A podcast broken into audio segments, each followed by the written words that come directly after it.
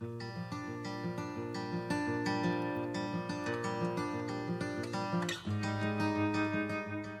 is March the 10th, and today we hear of an offense that began a civil war in Israel. What was the offense? Let's find out together as we study Judges chapter 19.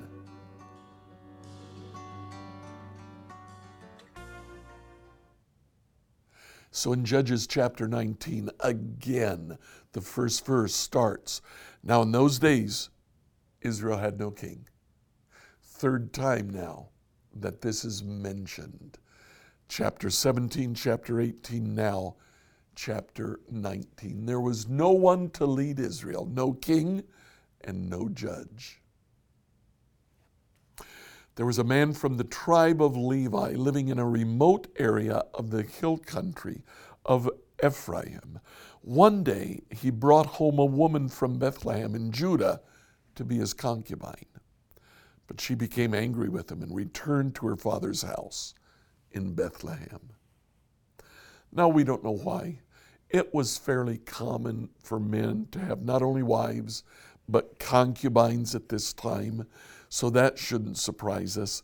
But for whatever reason, she became angry with him and she went home to daddy. He goes and he looks for her. He takes four months to do it, but he finally decides, I like the concubine, I'm going to go and try to get her back. So he goes to Bethlehem. Uh, her father receives him well. Apparently, they make amends, and um, the Levite begins to leave. Her daddy says, uh, Stay another day, and prepares a feast. He does. Next day, he gets up early, begins to leave. Daddy says, Stay another day, prepares a feast, and he does. The third day, he begins to leave again. Daddy says, Stay another day, prepares a feast, and he stays for the feast. But at the end of the day, he says, No, we need to leave. If I stay another day, you're going to make me do this again tomorrow.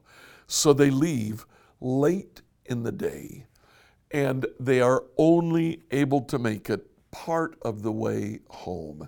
They arrive in Benjamite territory at the city of Gibeah. We pick it up in verse 16. That evening, an old man came home from his work in the fields. He was from the hill country of Ephraim, too, just like the Levite. But he was living in Gibeah, where the people were from the tribe of Benjamin. When he saw the travelers sitting in the town square, he asked them where they were from, where they were going. We've been in Bethlehem in Judah, the man replied. We're on our way to a remote area in the hill country of Ephraim, which is my home. The man thinks, hey, uh, a fellow Ephraimite. I traveled to Bethlehem. Now I'm returning home. But no one has taken us in for the night, even though we have everything we need.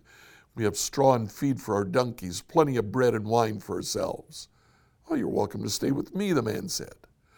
I'll give you anything that you might need, but whatever you do, don't spend the night in the town square. Kind of an ominous warning. The man goes home with him, and in verse 22, while they were enjoying themselves, a crowd of troublemakers from the town surrounded the house. They began beating at the door and shouting to the old man, Bring out the man who's staying with you so we can have sex with him. The old man stepped outside to talk to them. No, my brothers, don't do such an evil thing. This man is a guest in my house. Such a thing would be shameful. Here, take my virgin daughter and take this man's concubine. I'll bring them out to you.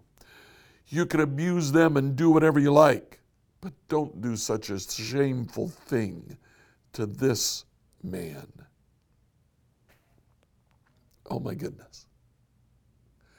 Verse 25. They wouldn't listen to him, so the Levite took hold of his concubine and pushed her out the door.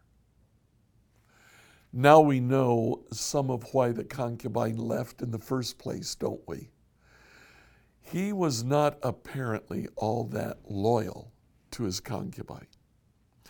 The men of the town abused her all night, taking turns raping her until morning.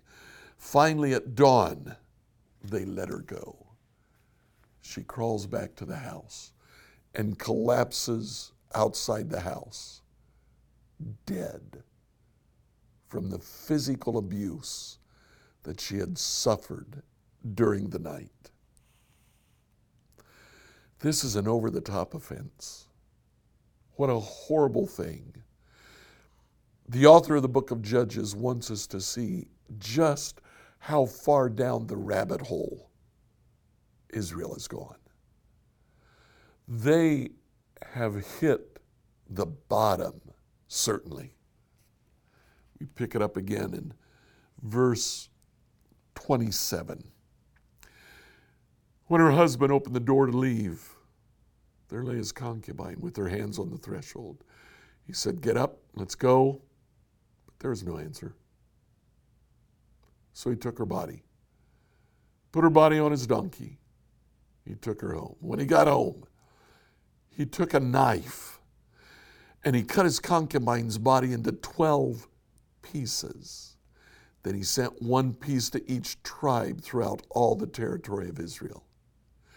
Everyone who saw it said such a horrible crime has not been committed in all the time since Israel left Egypt. Think about it. What are we going to do? Who's going to speak up? Yeah, now we know why the concubine left. The offense was over the top, the response was over the top. We see anger expressed by Israel against an entire tribe for the sin of a few of the tribe. In the next chapter, we'll find out what happens. The man sends word to all of the tribes of Israel in a very brutal way. Things are not good in Israel. That's what the author of the book of Judges wants us to realize. No king, no judge, false gods. And now we see horrible human rights abuses. What about us? When we're presented with an offense, do we go over the top?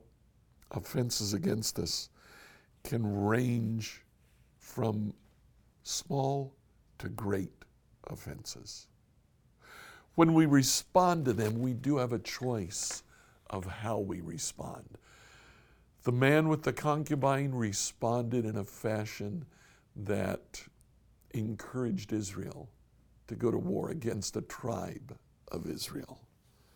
He sent out a call in a brutal manner.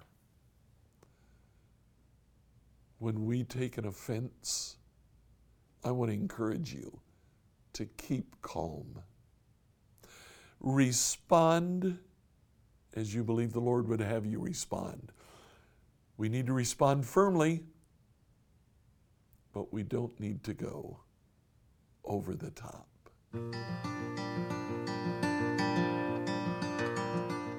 I encourage you to click like or follow on whatever platform you listen to this devotion on. If you have a question for us, email us at questions at becomehope.com. Tomorrow, we'll hear about the civil war in Israel.